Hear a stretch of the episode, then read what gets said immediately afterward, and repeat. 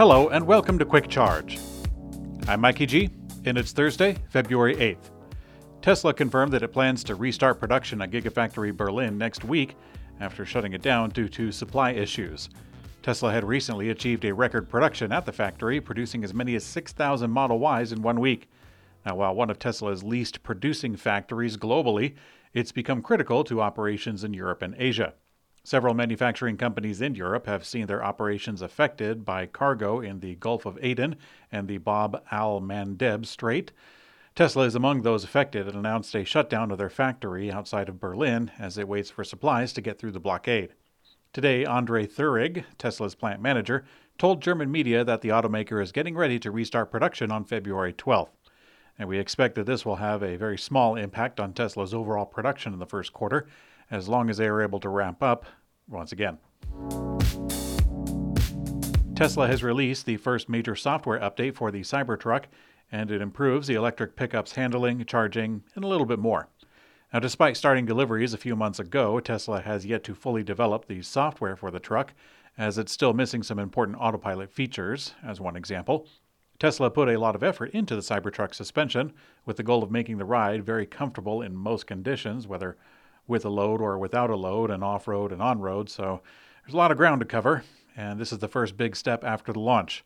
According to the release notes, the two main upgrades are to the handling and charging. Tesla claimed improved ride and handling, and they also claim that the new software update results in more efficient charging. Now, the new update does include a bunch of other goodies, but it's most of the things that came with the recent Tesla holiday update, but now it's coming to the truck. Tesla announced plans to greatly expand the supercharger network in Iceland through a partnership with a gas station chain. The automaker announced a deal with N1, which is a gas station operator, and they're going to deploy 20 new superchargers across the country. Now, that's actually fairly significant considering that Tesla only has nine stations at the moment. Iceland is perfect for the mass adoption of electric vehicles. It's fairly small in overall size, and the island's electricity is almost 100% renewable. So, pretty cool. Elon Musk's brother Kimbal, who is a board member at Tesla, he's not quite as optimistic about Tesla delivering full self driving. Now, virtually every year for the past five years, Elon has said that the company will achieve full self driving capability by the end of that particular year that he's speaking. As a matter of fact, just two weeks ago, he said probably this year. Now, in contrast, when asked about it in an interview with Graham Bensinger, his brother Kimbal said, quote, I would say maybe five years, definitely this decade. I think we might come out with a robotaxi before that, and it would have no steering wheel at all. You also have to do government regulations. We need to get through that. Now, we can't really expect Kimbal to have any access to additional insider information considering he's a board member and not the CEO of the company, but the broad range of Kimbal's estimates are certainly less risky than the shots that Elon has taken, well, especially the shots that he's taken for not attaining that quite tight goal.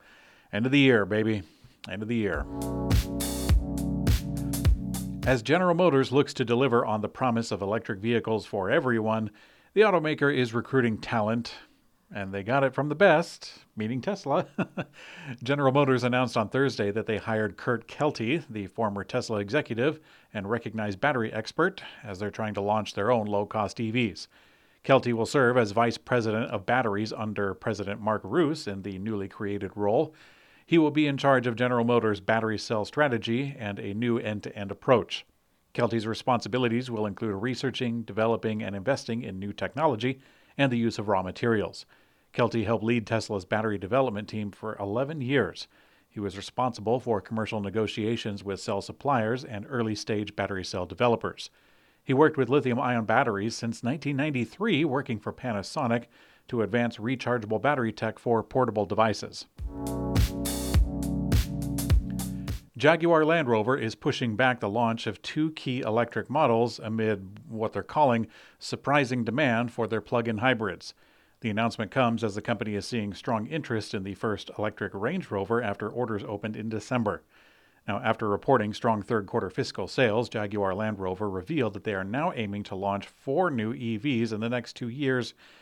They initially said that in 2021, but I guess things have changed. That was a long time ago.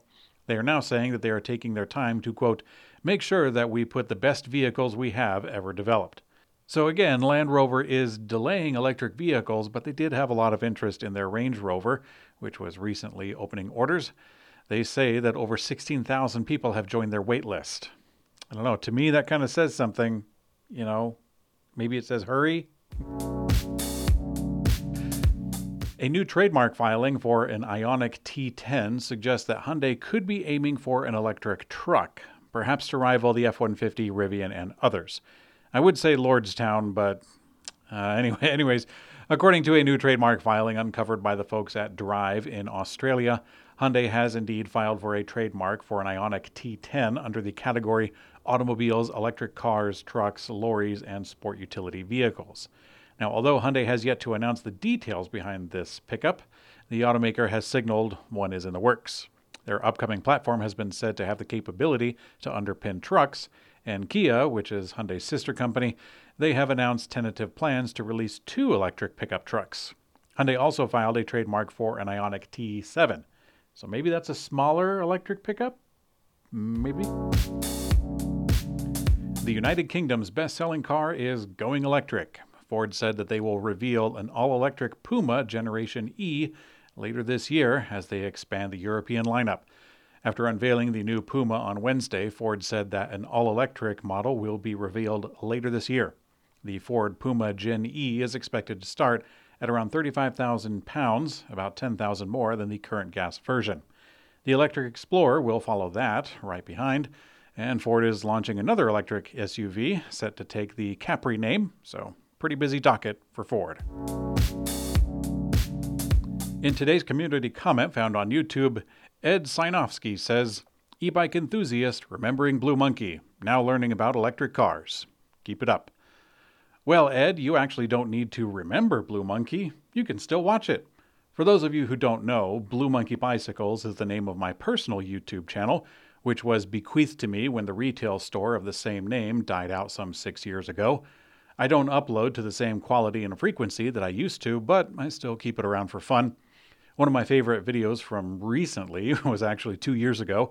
I explored the history of a wacky bike that nobody really liked. The video is called The Rise and Fall of the Yike Bike. I put a link below the like button, for real this time. On the Blue Monkey channel, I have some penciled in plans for exploring topics on electric bikes that other people don't really cover that much, or perhaps not as much as I'd like. Such topics are buying a second electric bike, or how to repack and sell a used e bike, I've put together some links to some of my favorite videos from the recent past. One of them was an April Fool's video, which I had on my bucket list for a long time. Really wanted to make that one. And then I also put another video on the global e bike backdrop, which is something that American consumers really don't understand about the bike industry. It also applies to electric bikes, but yeah.